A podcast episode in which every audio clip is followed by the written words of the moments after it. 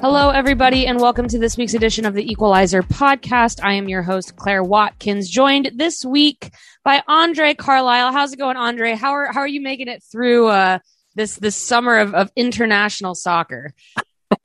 Um, I'm doing okay. It has been a lot, but it's also been very fun. So I always, uh, I'll, I'll take that trade off anytime. Yeah, I'm, I'm like, it's definitely mixed emotions today. It's Monday.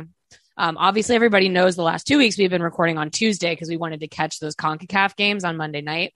Um, and so I was a little bit today, just like, whew, breath of like sigh of relief. We made it through like phase one of, of the difficult schedule, but I definitely felt, and we're going to get into this a little bit, watching the first knockout round of, of the Euros, being like, oh, wow, we're really getting to the end of this thing, which is it's a little bit bittersweet because it's been a very special summer. Though obviously these kinds of things can't last forever, not only for the players, but also for us. So we've gone long on the US a couple of times in the last couple of weeks, which makes sense. They're the team we know the most about.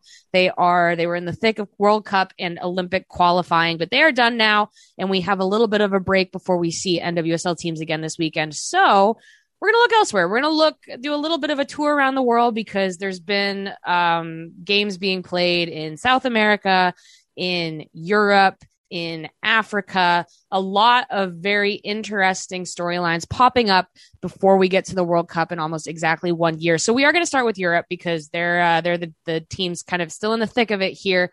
Um, the quarterfinal round of the Euros, and I'm going to do a quick just score roundup. Oh, I'm sure people are aware, but it's a good baseline. So England first defeats Spain two to one in an extra time epic. Germany defeats Austria 2 nothing in regulation. Sweden barely avoids extra time. They win it at the death, 1 to nothing in stoppage time over Belgium. And France also needs to go to extra time to defeat the Netherlands 1 to nothing on a penalty kick.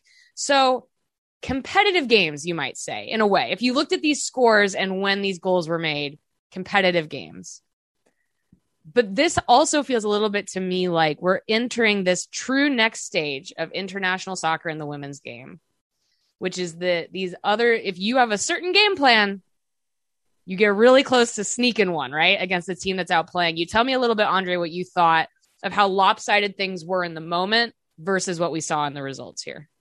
Yeah, it was actually, I'm going to admit, um, because I was I was tempted by the idea of a very impressive quarterfinal or semifinal round with England, Germany, France, Sweden. I was like, you know what? I love the stories of Austria and Belgium, but don't mess this up. Mm, don't mess this yeah, up for us. Right.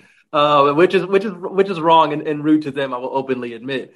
Uh, but yeah, you looked at it, and that's not how I felt through the course of both games. However, because Austria hit the post or the bar so many times, right? So many chances, and the defending was excellent. Their goalkeeper was excellent. Uh, same thing with Belgium. Um, I'm, I'm, sorry, not Austria. I'm sorry. Belgium's goalkeeper was excellent. Um, and looking at the Sweden game, Sweden had so many shots, and Belgium was doing such a good job defending. And so, like both of those teams, as the games went on, it started to turn a little bit. Like, oh, now I kind of want you to do the upset, but kind of like win-win either way. We we kind of have the teams that we thought we would want to see in the in the. If you were to give us, you know, if you were to give me the the opportunity to choose the four teams I want to see across the semifinals, I'd probably choose these four.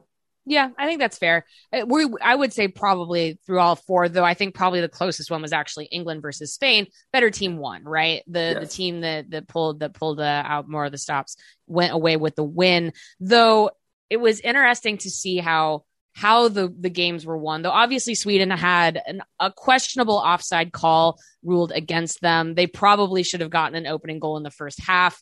Game yeah. looks very different if they are given that goal. Um, I think probably maybe they get a second or a third just be having by nature of having broken the deadlock.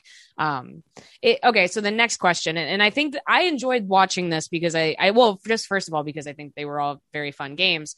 Um, but we I, it is that idea. And i went back actually this was kind of funny. I, I, went back to look at some of the um the lopsided stats of the past. I went back and looked at like the shots versus shots on goal of like the us sweden game in 2016 i went back and i looked at those same stats for us versus canada just in the 2020 olympics similar story actually right? I, I, for a second i was like wait has it ever been this bad? And then i went back and i went like okay yes we've seen this before when it comes to attacking output not necessarily being reflected in the score line.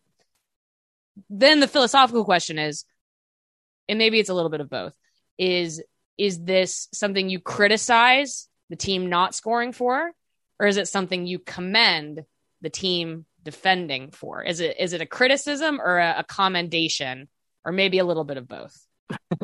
uh, the the the I'm gonna weasel and say both, but yeah. I but but I do think that like for for a team like Sweden, I do think that like you you mentioned that offside goal Blackstenius scoring, which of course hurt my heart. I'm a big fan of Blackstenius when she's not playing for Arsenal. um, but I love to see. Uh, I, I love that goal. I actually love the way it was built up. Mm-hmm. She looked like to me she was offside, and then she checked a run, came back, got right. on, looked like she got onside. It was clever by her, and then it looked like they held the pass until the right time. But it was one of those things where drawing lines on the on the on the screen, and you're like, okay, whatever, sure. It was I think like her shoulder or something that was. yeah, it was like a shoulder to shoulder thing, and it was just yeah. like sure, whatever.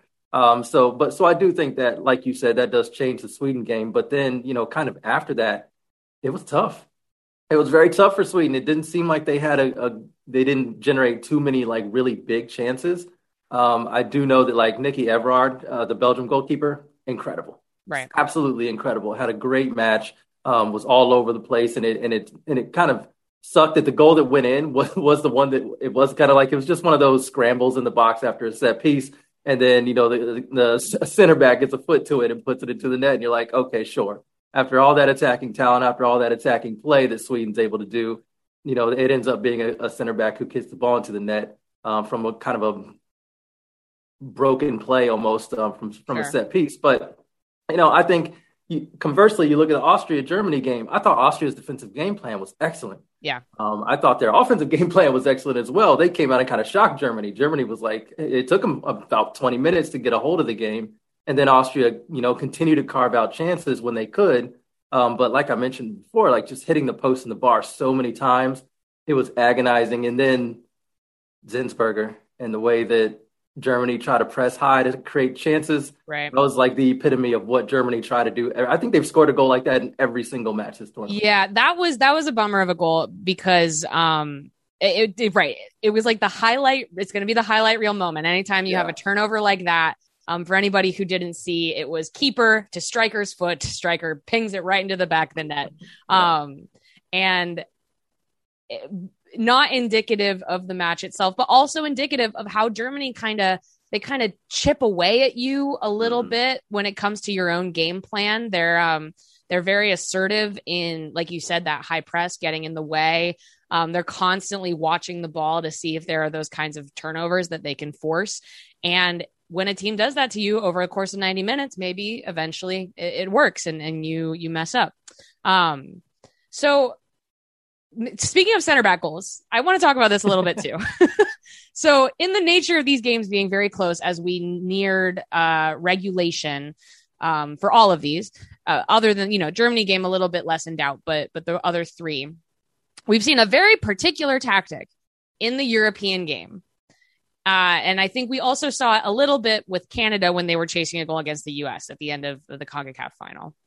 They're getting those big center backs up there, right? So, talk to me a little bit about this new era of like the big lad center back. We're getting Millie Bright up there. They got uh, I'm trying to think who else they they sent up. Well, you talk about Sweden sending somebody up. Um, I believe Netherlands did the exact same thing when they were chasing that goal against France in extra time. Um, not a new idea, but very popular right now, right? Very popular. And I'll also add goalkeeper, you know, Panos for Spain yeah, right, was like right, an yeah. inch away from getting an equalizer. That would have been incredible.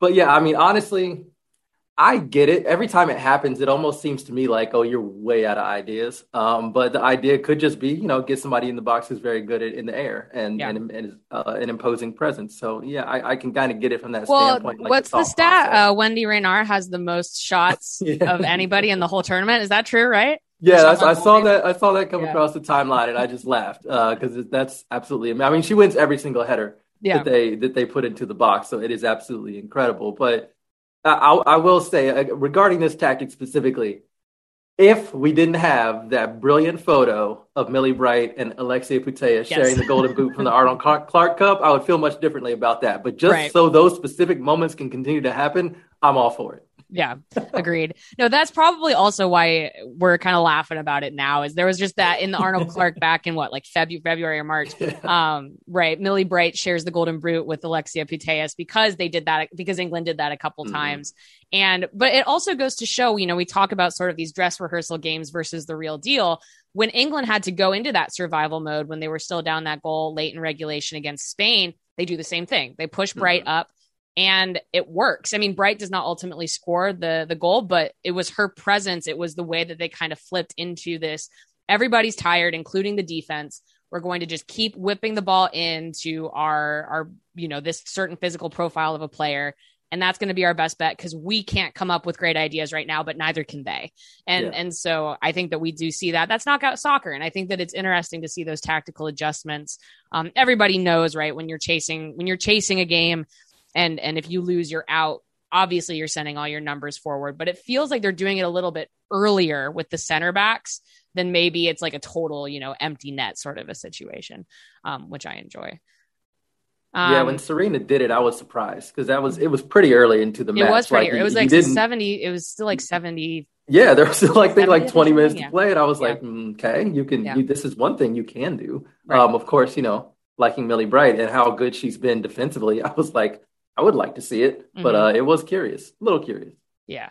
Well, you know, it worked. You put it put it in the mixer, right? That's all you got to do. there you go. All you got to do. Okay, so I do want to highlight, uh, spend a little bit of extra time on one of these games, um, because it, it it has a couple storylines that I think American audiences are very familiar with, actually, which is France versus Netherlands. This is probably the two teams that, outside of England and Spain, the we here in the states are very familiar with. We know the Netherlands obviously as the 2017 Euros winners. We know them as the 2019 World Cup runners up.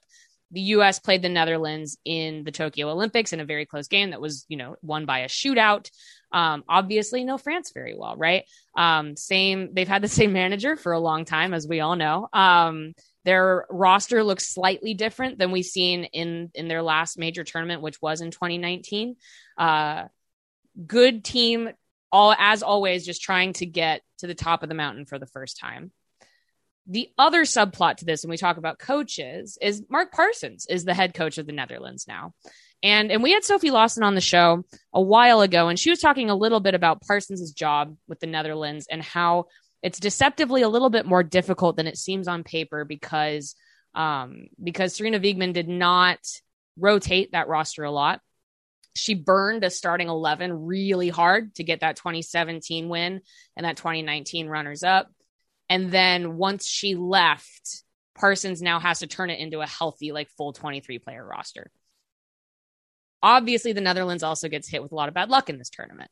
They have COVID issues, they have injuries, all of that.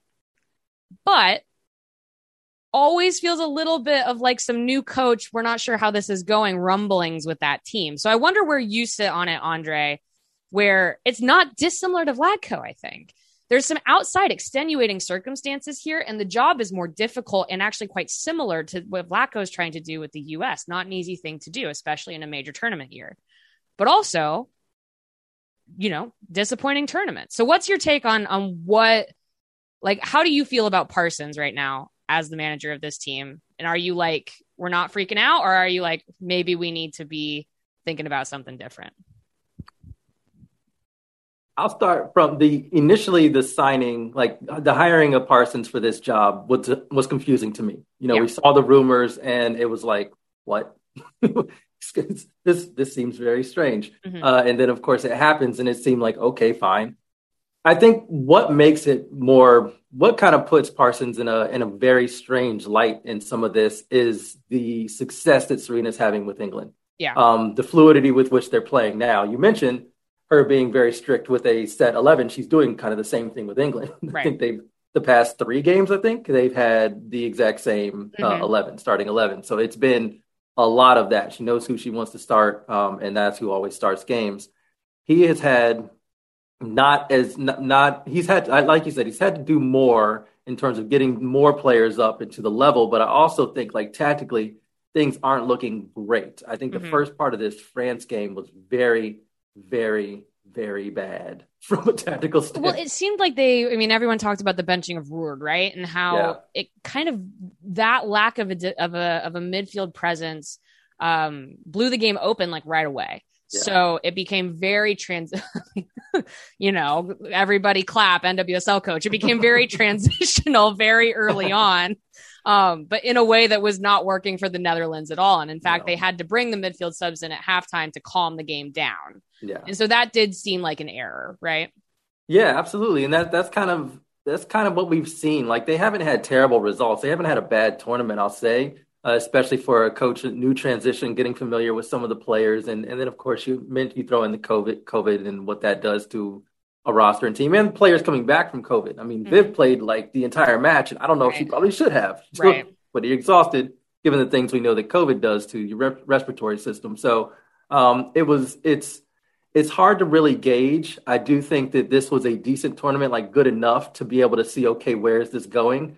But I would kind of have a microscope on things like pretty pretty soon for some of the other matches that they may have scheduled in the future because the team should be they have the talent to be more cohesive. And like, yeah, Lieke Martens has an injury and goes home, and you're like, that's one of our best attacking players. But also look at who they have to call on in their lineup. Like you mentioned, Jill Roord not playing, Van de there, Beerensteyn there, Miedema did play, Pelova came in. So like you do have some very, very good talent mm-hmm. in the team. And even though France is really talented, you have enough midfield talent as as witnessed by the halftime adjustment to right. make sure the game doesn't completely play into the hands of France because you know exactly what they want to do. Want to get the ball to Cascarino and Diani so they can go to work on the wings. And they were doing that time and time and time again. Right. No, and it also did feel a little bit like a rock and a hard place sort of a match where the Netherlands didn't have the personnel or the tactical idea to be able to stop France, but France didn't have Marie Antoinette Katoto, so they couldn't score.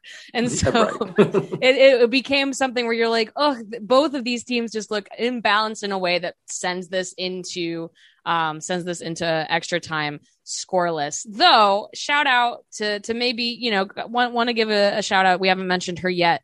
Uh, talk about a young player that that looks like the future of the program, which is very excited, is Van Dam Domselaar, who had an mm-hmm. incredible match in goal for yes. the Netherlands. She comes in when Sari van Veenendaal gets injured in the first game of the whole tournament, right? Um, yeah. And very lightly capped uh, kind of again similar to the there's a lot of parallels here uh, similar to the us a little bit a very lightly capped goalkeeper um, came in and did really well. So i guess for me uh, for what i see from the netherlands is i'm like yeah i think the pieces are there. And i think actually you think about the rotation of the younger players that they're getting into this group and they're exciting. It's an exciting new group. Now it's a, a thing of like well it just is kind of a bummer that the Euros happened to be this year and it didn't work, but now you can regroup. I'm not even actually sure they've qualified for the World Cup yet. So you go through World Cup qualifying, yeah. really tighten that up, and then and then try to put the whole picture together next year. Um, all right. So moment of truth here. Moment of truth. We have England versus Sweden, and we have France versus Germany. Who could have guessed it? These four in the semifinals. Who knew? Um, some countries are just good at football. So I'm, I'm going with picks. I'm asking for picks here. So we're going to start with England versus Sweden. Can anything can anything stop the Lionesses? Can they be stopped? I'll say the thing that's tough for me about England is if it's not working against that starting 11, guess who they can bring in to beat you? And I think that that is really what makes them, to me, possibly the most dangerous team in the tournament left outside of Germany, who I do like quite a lot as well. What do you think, Andre? Yeah, honestly, I would like to see them. I mean, the team just looked so much more fluid in Russo's at the nine as opposed to Ellen White. And I think that we saw that again. You know, they didn't score until that change was made. Mm-hmm. And I think that that is something that needs to change. I know we talked yeah. about Sarina liking her 11. I think it's time for the change now. If they do that, I really like them against Sweden. If they don't, they might have some problems. But and, similar and honestly, frustrations, right? Yeah, yeah, and honestly, they had frustrations with Spain because they ran up against two fullbacks who could handle their wingers. And right. if they run into something similar, not saying Sweden has the same depth of, of um, individual one v one talent, but they have good discipline and organization yes. in their defense, and so they will be. It it won't be as easy to just go one v one with the wingers like they've been doing the majority of the tournament. So if they're able to put in somebody centrally who gives them another option and more fluidity, I think they get it done versus Sweden. Yeah, I mean, I think the ultimate challenge with Sweden is the one that we see. Well, the as we've seen in a number of big games with them in the last couple of years, which is that um, they're they'll go toe to toe with you physically. They'll set the physical tone, and they're another team that really likes to press. Um, obviously, um, Asllani has has taken. It just seems like in the last five years, just another step forward in her game. We saw it in the Olympics. I think we're seeing it in this tournament, not only as an attacking playmaker, but just the work that she does off the ball to also negate uh, the other team's midfield. So I think that that is going to be huge. I mean, you yeah. talk about the fullbacks. There was some, I know there was some chatter this week about about Sweden's fullbacks as well. Um, so yeah. I think we're going to have a lot of outside backs looking to prove themselves in this game. uh, and so it might be a matter of just who who's able to focus a little bit more. I agree. I think I'm going with England on this one just because I think with Sweden, some of those attacking issues are indicative of just how they play sometimes. And so yeah. maybe it all comes together and and we see the kind of performance that we saw against the US in in 2021 or if it's a little bit closer to Sweden's average performance, I think that makes it that makes it harder. Okay. All right, to next one. Now this one, I'm trying to think of the last time these two teams played each other in a major tournament. I think it was 2015 Hmm. Quarterfinal. I think that's right. France versus Germany. I think it was uh, Germany defeated France in, in 2015 before they played the US in the semifinal. I think that's right. Um, so they haven't played each other in like a major tournament in a while. It's been a minute. Um, but seems like a big one, right? France versus Germany. Yeah. I I don't know for sure, but I just don't think that this is going to be the game that France can can put it all together and, and, and beat Germany on this one. What do you think, Andre? We talk about coaching a lot mm-hmm. and coaching problems, and Diacre just I I just continue to be perplexed by the level of support from the federation, uh, given all the things that happened. Um, there was a time, I, and I've been kind of saying it all tournament, like there's going to be a time when she is going, to, this team is going to regret not having Henry uh, in mm. in central midfield. Yeah, and it almost happened yeah. very much almost happened versus Netherlands because that midfield, especially in the second half, was gone. Like yeah. they they were exhausted and there was nobody there to do anything, and that's when Netherlands kind of got back into the game. But yeah, I think Germany's too good. Uh, I think they're they're kind of they have a good mix of you know you have Popp who mm-hmm. is I'm loving this on a mission. She's on a on mission an absolute yep. mission. She's like, I finally got to one of these things. Yep. I'm finally healthy from one of these things. she said, it, she I, said, I'm leaving with something. That's exactly, what she said. Yeah. Exactly. I'm leaving here with something, and she's doing it, and I absolutely love that. But then you have young attackers. You know, Klara Bühl has been amazing this tournament. We know how good she is from from watching the Frauen Bundesliga. So like, I am I am really scared of this Germany team. We mm-hmm. mentioned they're a high press as well. If they're able to execute that, and it has the effect of pinning back the players on the wings who like to get forward for France. Uh, it's hard to do because in most cases it's their wingers, but it's also their fullbacks who can right. act as wingers. Mm-hmm. Um, it's very hard to do, but I think they can have that effect. And if they are able to limit that, not stop it, but limit it, they'll have the, a really good chance to get uh, to get beyond France. So I'm I'm leaning towards Germany, though I'm very sad for many of those players. And if Katoto's healthy, that changes my mind for sure. And i and i think i'm about to i'll caveat this and say that this is old analysis. And if if it's if it's outdated i i understand. But what i remember from from germany in 2019 was a uh, a vulnerability down the middle. It was mm. not actually so much in the midfield or on the outside. It was sort of you could split those center backs. Their greatest vulnerability was straight down the middle. And i think France doesn't have Katoto, and that yeah. would have been, in my you know my limited understanding, that would have been the area that you really try to penetrate when you are are France and you don't have that player available yeah. to you anymore. Um, and so I think that that also makes it difficult. Um, though who knows, you know, it's another thing too, where you never know with the performance like France's against the Netherlands or Sweden's against Belgium. Maybe it is easier to tighten some of those things up than we think. You know, you get through that game. Um, things get a little bit more clinical who knows? But i think they should be two really good games. But before we before we finish this segment i do want to also just sort of do a quick roundup of what's happening in some of these other tournaments. Um the women's africa cup of nations also finished this weekend. South africa won for the first time. Um, the four qualifying nations for the World Cup out of Africa are South Africa, Morocco, Zambia, and Nigeria. Um, though Nigeria had a very disappointing tournament by their yeah. by their standards, they finished yeah. in fourth, which is I, I, went and checked. They have finished fourth once, but that does tie their worst finish at, at this tournament. They've won it like ten or eleven times. Um, Zambia is a wonderful success story. They were without star striker Barbara Banda due to some really disappointing decisions made at the confederation level mm-hmm. um, in terms of just sort of policing for competition. You know, I, I, encourage people to go read the reporting on it. I don't really want to sum it up here uh, by by way of, of getting that wrong, but um, Zambia gets third without her, which is pretty incredible. And then Morocco is a much bigger story because they were the host of the tournament and you watch that final and Morocco's gone women's soccer crazy, which is very cool to see. Um, so I don't know if you have any any thoughts on this other than just, you know, nice to see South Africa get get over the top. Um, but just some new some new players, right? Zambia is going to their first World Cup, Morocco is going to their first World Cup. Um, Cameroon still has a shot at it in the Interconfederation playoff, but it's going to be a, an uphill climb for them. So I don't know. Any thoughts on on WAFCON, Andre? Yeah, I think you know.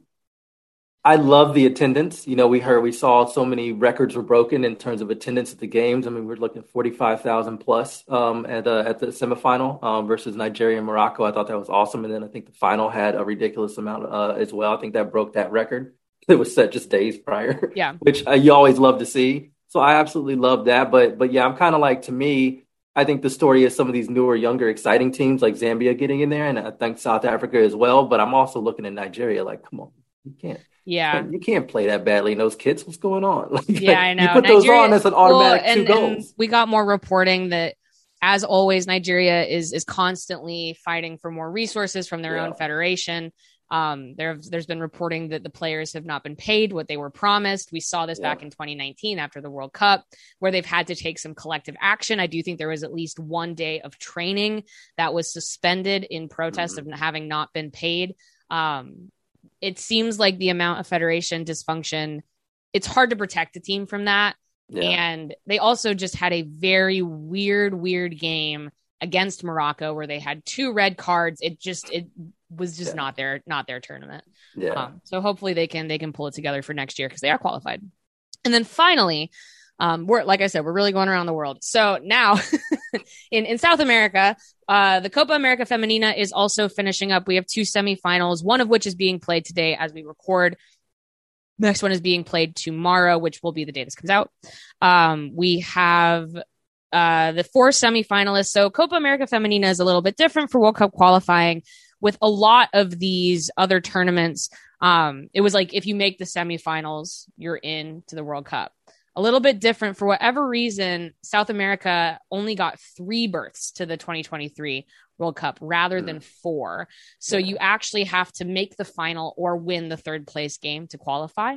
Um, the four teams that are left are Paraguay, Brazil, Colombia, and Argentina. Um, I guess maybe my only thought is I think we're seeing Brazil obviously looks like I think the title favorite. I think Colombia looks to me like they are going to qualify for the World Cup. I don't think they've lost a game yet. I'm really mm-hmm. happy for them, host nation. Um, Argentina looks possibly like still that third best team in the region. They had to fight off a, a pretty decent challenge from Venezuela in their group. Um, and then Chile was a little bit of a disappointment, though they are also going to that intercontinental because they did get fifth. Um, so just same question. Any general general thoughts on on Copa America? Should they get more slots? I think yes. Yeah, I definitely think so. I mean, we're seeing we're seeing a growth. We're seeing better, you know, some some development from some of the teams coming over here. I think I really love this for Colombia. You know, we've we've had them play uh, play the U.S. Women's National Team here, mm-hmm. um, and so I've gotten a good look at them and some of their uh, the the players that they have who are talented. So like, I'm I'm excited to see that this Brazil team. It's extremely fun. Yeah, extremely fun. I Talk think about another team kind of going through a generational change a little bit and doing a nice job with it. Yeah.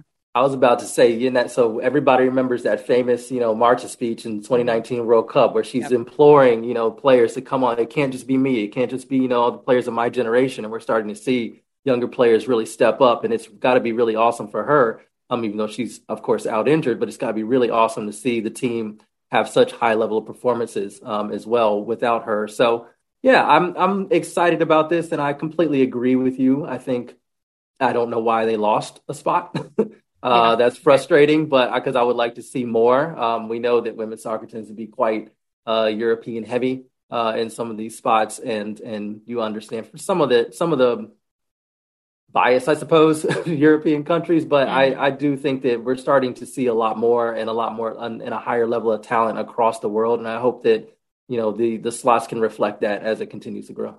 Yeah, I agree. Um, I'm excited for a 32 team World Cup. I think it's going to be really fun to to be honest. Um, so last last question for this segment, and this is the one that everybody's talking about. Everybody's got got a thought about it. I think everybody's thought is one or the other. uh obviously, these are all regional tournaments, right? We're not. It's not a World Cup. That's next year. Yeah. But people can't help themselves. They're watching some of these Euros games and they think to themselves, hmm, how would the US do here? How would Canada do here? you know, they watch some of the they watch Brazil play, right? Or, or, they watch watch some of the African teams play. So I'll start I'll start with mine. I'll go first. Okay. I think Thank that you. do I watch all of this and think, oh yeah, US lock, great. No, absolutely not. Yeah. Do I think that other teams have some similar question marks the same way the US does? Actually, yeah, though. I think that um what I see is a really competitive top six, seven, eight team group in the world. Mm-hmm. But I do think that the US is is there is is in that conversation i think fears of falling off are a little bit overblown but yes more competitive than ever absolutely what do you think andre especially kind of projecting out a year from now yeah i think you know, Vlatko kind of took some heat on it uh, after the tournament when he said, you know, he doesn't think they're ready uh, for the World Cup like right now, but they will right. be ready in a year. And honestly, I was like, I like to, I like that honesty. Yeah. I'm glad he didn't say so. That would have scared me more than him saying what he said. Yeah, right. But I also think there are a lot of teams like that mm-hmm. that, that are not quite ready. I think you can see them in the Euros right now. Um, there are still some teams who aren't quite ready. They still have question marks to figure out talent they need to bring through. So there there are, and of course, we mentioned the thing with the U.S. There are a lot of injuries. So mm-hmm. for me, when those players recover and get integrated back into the team, what, what does everything look like now?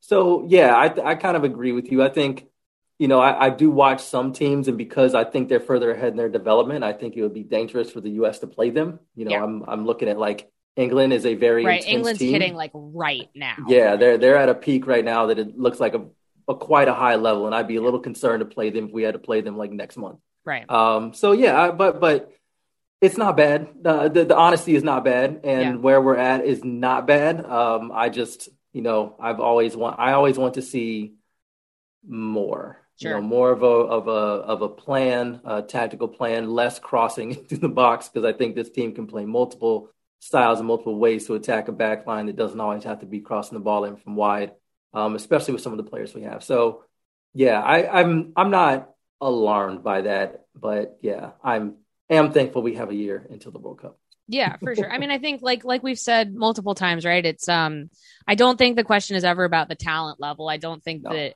um I you know, I've said this a lot and people don't always agree with me, but I do think this is true, which is that every country is getting better including the US. I think the US has with with every generation it provides new looks and and more versatile players and I think the US is going through the same evolution everybody else is. Um but it is about putting it all together and like we said, yeah. coaching. I'd yeah. like to think that Andonovski has it in him. We don't know yet though. We haven't seen it, right? Yeah. Um so so we'll see. Um but yeah, no, it's been it's been really good. We're going to have um oh my gosh, is this true? I think this is. By the next time we record, I think the Euros will be over. I think we have we have we have uh, semifinals this week, and then I think it's Sunday, right? Yep. Is the Euros final? Oh my gosh, we're getting there. okay. Um, so I guess these are our big predictions. We'll come back in a week and find out if we're wrong. We'll be back uh, after the break just to do a little bit of NWSL chatter as we get ready to see some games after the weekend off. So everybody, stay tuned. Hold tight.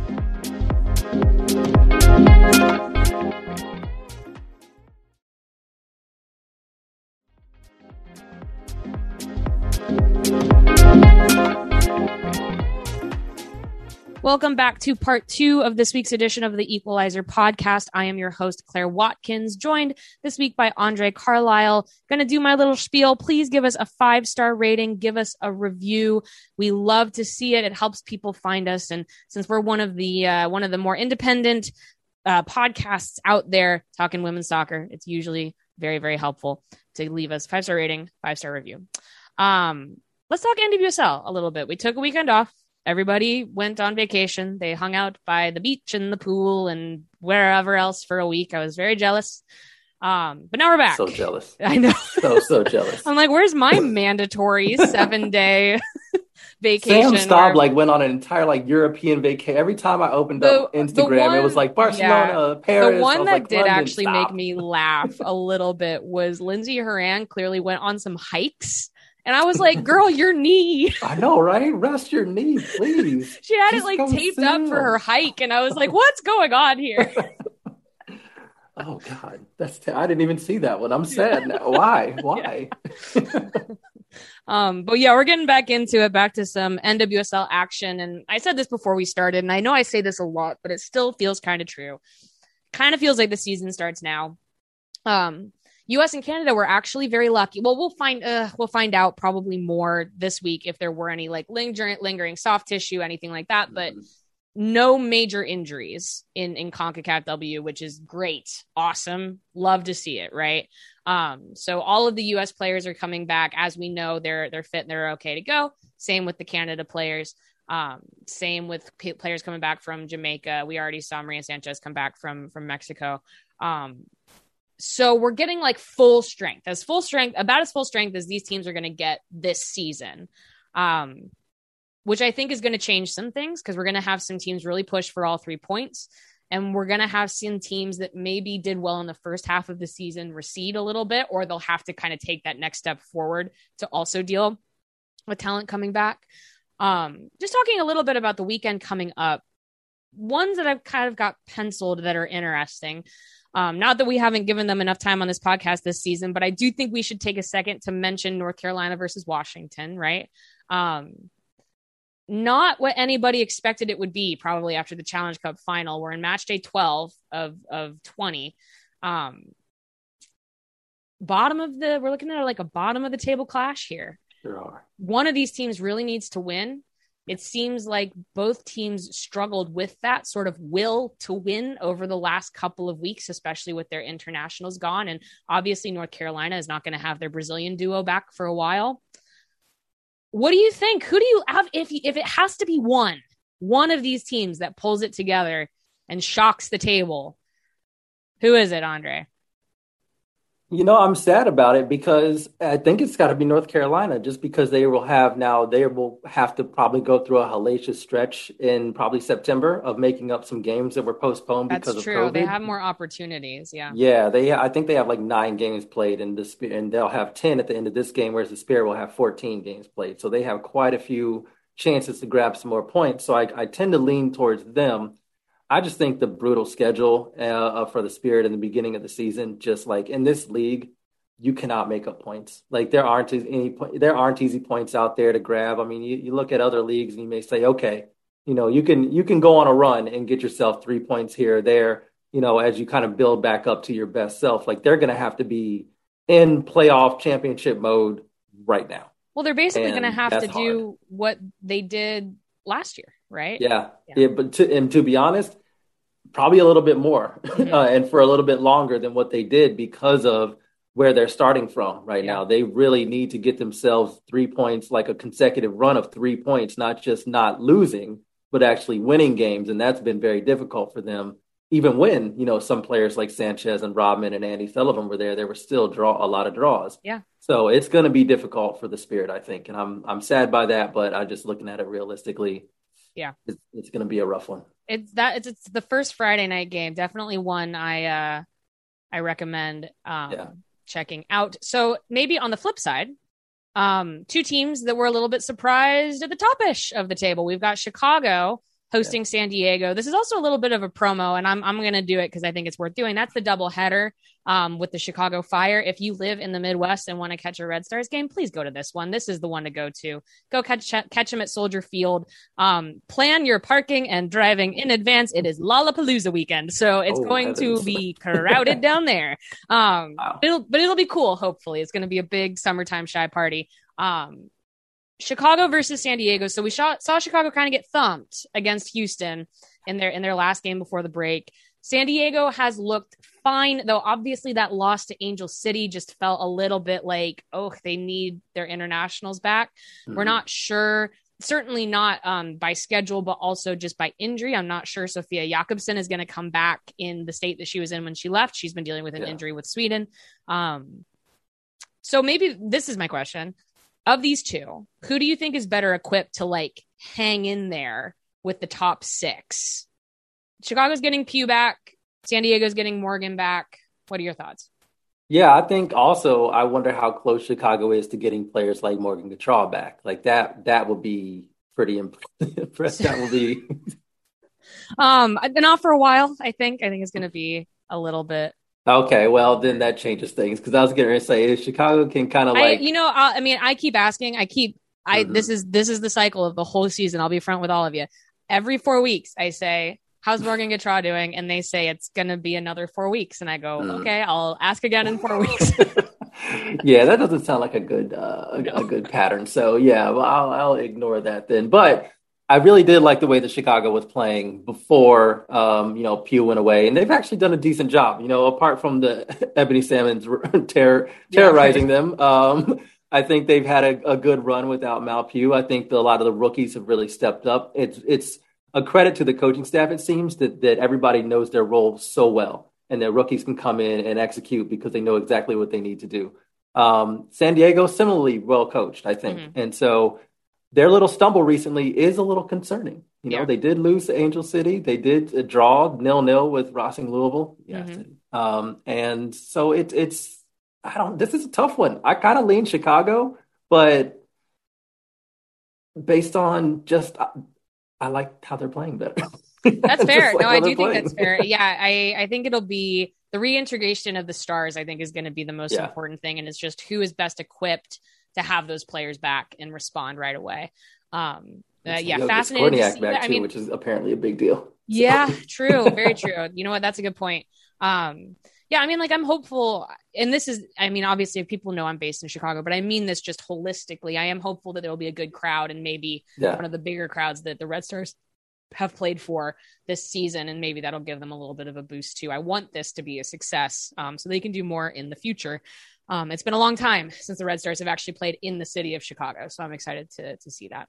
Um, and then just the one other I want to circle because it's also just well, okay. No, actually, I have two more questions for you. Two more questions for you here. Question number one: Portland versus Louisville. Now, this is more of a Portland question. Is is the Portland Thorns Shield win kind of feel a little bit like an inevitability at this point? Like they're not in first yet, but they're feeling kind of firsty right now, right? yeah, they're scary. Yeah. Um, they're they're back to being quite scary, and of course they get Sophia Smith back, who is yeah. ex- extremely scary. Um, so yeah, I think I think it does. They they've also shown that they're very hard to beat. Yeah. So that's been like that. That is what typically gives you a massive leg up when it comes to the shield. And so it seems like the combination of that plus letting Sophia Smith get back to being Sophia Smith and, and going crazy like she was before uh, she left for the break um, or the international tournament. Yeah, it looks like it. You know, there are some teams that are up there, but but I just it's honestly I think my thing with San Diego, not to go back to them, but it's yeah, just yeah. it's hard to see an expansion team keeping this up. Right. You know, I, hist- eventually history just the there's a reason why it's never been done before right. and yeah. there's going to be a wide measure of most successful expansion team in their first year ever san diego's already there right yes. if yes. san diego didn't exist angel city would already be yep. there exactly but shield winning Yeah, exactly. That's tough. Yeah, right. yeah, I'm like, at some point, I think you're going to come up against some teams that are going to take three points from you and you're going to tumble down a bit. Now, obviously, they're still going to be a strong playoff team, I believe. Yeah. But I just, uh, the Shield would be massive in their Yeah. first season. And I, it's hard for me to see that. But maybe Yeah. I'm just, you know, maybe I'm not imagining it enough. I We'll think see. that's fair. I do think that's fair. I think um I still think they have some tweaks that they can make to become more dangerous than they already are. I mean, we Mhm. would love to see Amirah Ali and, and Alex Morgan to get to play together more. Like there are little things you can do. Um but at some point, one of the by nature of being an expansion team, that quote unquote things you can do list is maybe shorter than some Yeah. of the other teams that have been around for a little bit longer. Yeah. Um, speaking of, last one I want to highlight here uh, Angel City hosting OL Rain. OL Rain is another one that everyone I think feels really good about the trajectory, but they're not like they're not at the top yet. They're they haven't actually done the thing that we're expecting them to do. And on the flip side, same with Angel City. Angel City, they lose Christen Press. Obviously, they make a big move to go get Sydney Leroux. There's an expected slide from Angel City that we still have not quite seen yet. So maybe two teams on different trajectories, but I think this could be a close one, actually. Yeah, I definitely think this could be a close one. It really depends. For me, the thing with Rain is, are they going to find that goal scorer? Yeah. Um, Huitema coming in, is that going to be the thing? Because if you look at them and the way that they play and their style of play, it's incredible. Like they're one of the most pleasing teams to watch. for sure. If you like everything but the ball going in the back of the net, Yeah. like if you I just want to watch the build-up play, And I'll also, you know, I'll be honest, I really liked what I saw from Tobin Heath in, in her 15 Yes. minutes or so before the break. I was surprised, actually. Yeah. I was like, oh, she looks, maybe it's not for a full game, but she can give at least, you know, 20 to 30 really quality minutes here, which I think is a, a boost for them. With Huitema, I just feel like we haven't seen it yet, right? She just hasn't Right. gotten consistent playing time in so long. Yeah, and that's what's going to be the thing. I mean, it is a bit of a gamble for them, um, but they needed to do something. I think that at that number nine. I, I don't, you know, I don't. I I really like Bethany Balcer, and I was hoping it would end up being her. Um, but you know, it's just it's weird if you look at them. They're in sixth place right now, um, and in in terms of all the playoff eligible teams at the moment, they have the least goal scored. It's Yeah. eleven. And that's kind of ridiculous given the way that we watch them play every single weekend. And you're like, this team, very fluid, knows a lot what they're doing. They're just struggling getting the ball in the back of the net. So if they can fix that, to me, they'll leapfrog. Like they're they're my kind of pick to leapfrog up the of table. like maybe they score six, nine, they get six or nine points real quick. Yeah. Yeah, absolutely. They absolutely can do that, but it is going to be consistency of goal scoring in the second half of the season that is going to be the thing I think that is going to define whether they, I will say, make the playoffs at all, but also go to like perhaps a championship game. Who Right. knows? Like they, there's a wide variance there, but I think I think that's what it all comes down to for them. Yeah, and then and then on the Angel City side, the the one thing that I was struck by again that that win against San Diego, which I thought was just very impressive from them. Um, obviously, they get a boost being at home. That's kind of they're doing a nice job of weathering the fact that other teams really want to beat them at home. so they've gotten a couple of nice results at the bank. But um, talking about teams that make themselves hard to beat, it doesn't look as easy as when Portland does it. But the full team commitment to defending actually from Angel City, even when it's like leaky and they have to fix mistakes and they're struggling to move the ball, but the commitment is there 100%. And that's what I really like about them. And do think that any game, you know, I think that you take them lightly at your own peril, maybe is, is where I'm at with them right now. Yeah, I think that's absolutely right. And why I, th- I thought it was so perfect that when Christen Press went down, they went and got the be- one of the best defensive forwards in the game in Sydney Leroux. Yeah. The way that she plays is like tailor fit for the way that Freya Coombe has that team playing. Mhm. The only thing I'll say with them is Freya's got to do a lot more substituting. it is very hard to do this Yes. with this type of defensive commitment team wide, Mhm. week in, week out, with a pretty set 11, 12, 13 players. Like you need a bit more rotation. And I'm hoping we can see that in the second half of the season because if not, those players are going to hit a wall. It's where you're going to see more like 1 nil heartbreak losses than Yeah. 1 nil wins, right? Yeah. Eventually, that will, you're like right in the middle and it will shift what side you're on Yeah. um, as as players get more tired. I agree with that too. Um, yeah. So anything else? I mean, general, just sort of general. Looking forward to seeing seeing what teams bring. Um, any other storylines you think people should be paying attention to this weekend? I'm I'm looking at even though you know they play Orlando, but I'm I very mean, interested to see Kansas sure. City. I think you know when we were I was talking about you know who can take advantage of this break in time. It was Kansas City who could done who could t take advantage the most, and I think they have done that. They racked up points when they really needed to um, during this break, and then of course I also think Houston's interesting. New coach.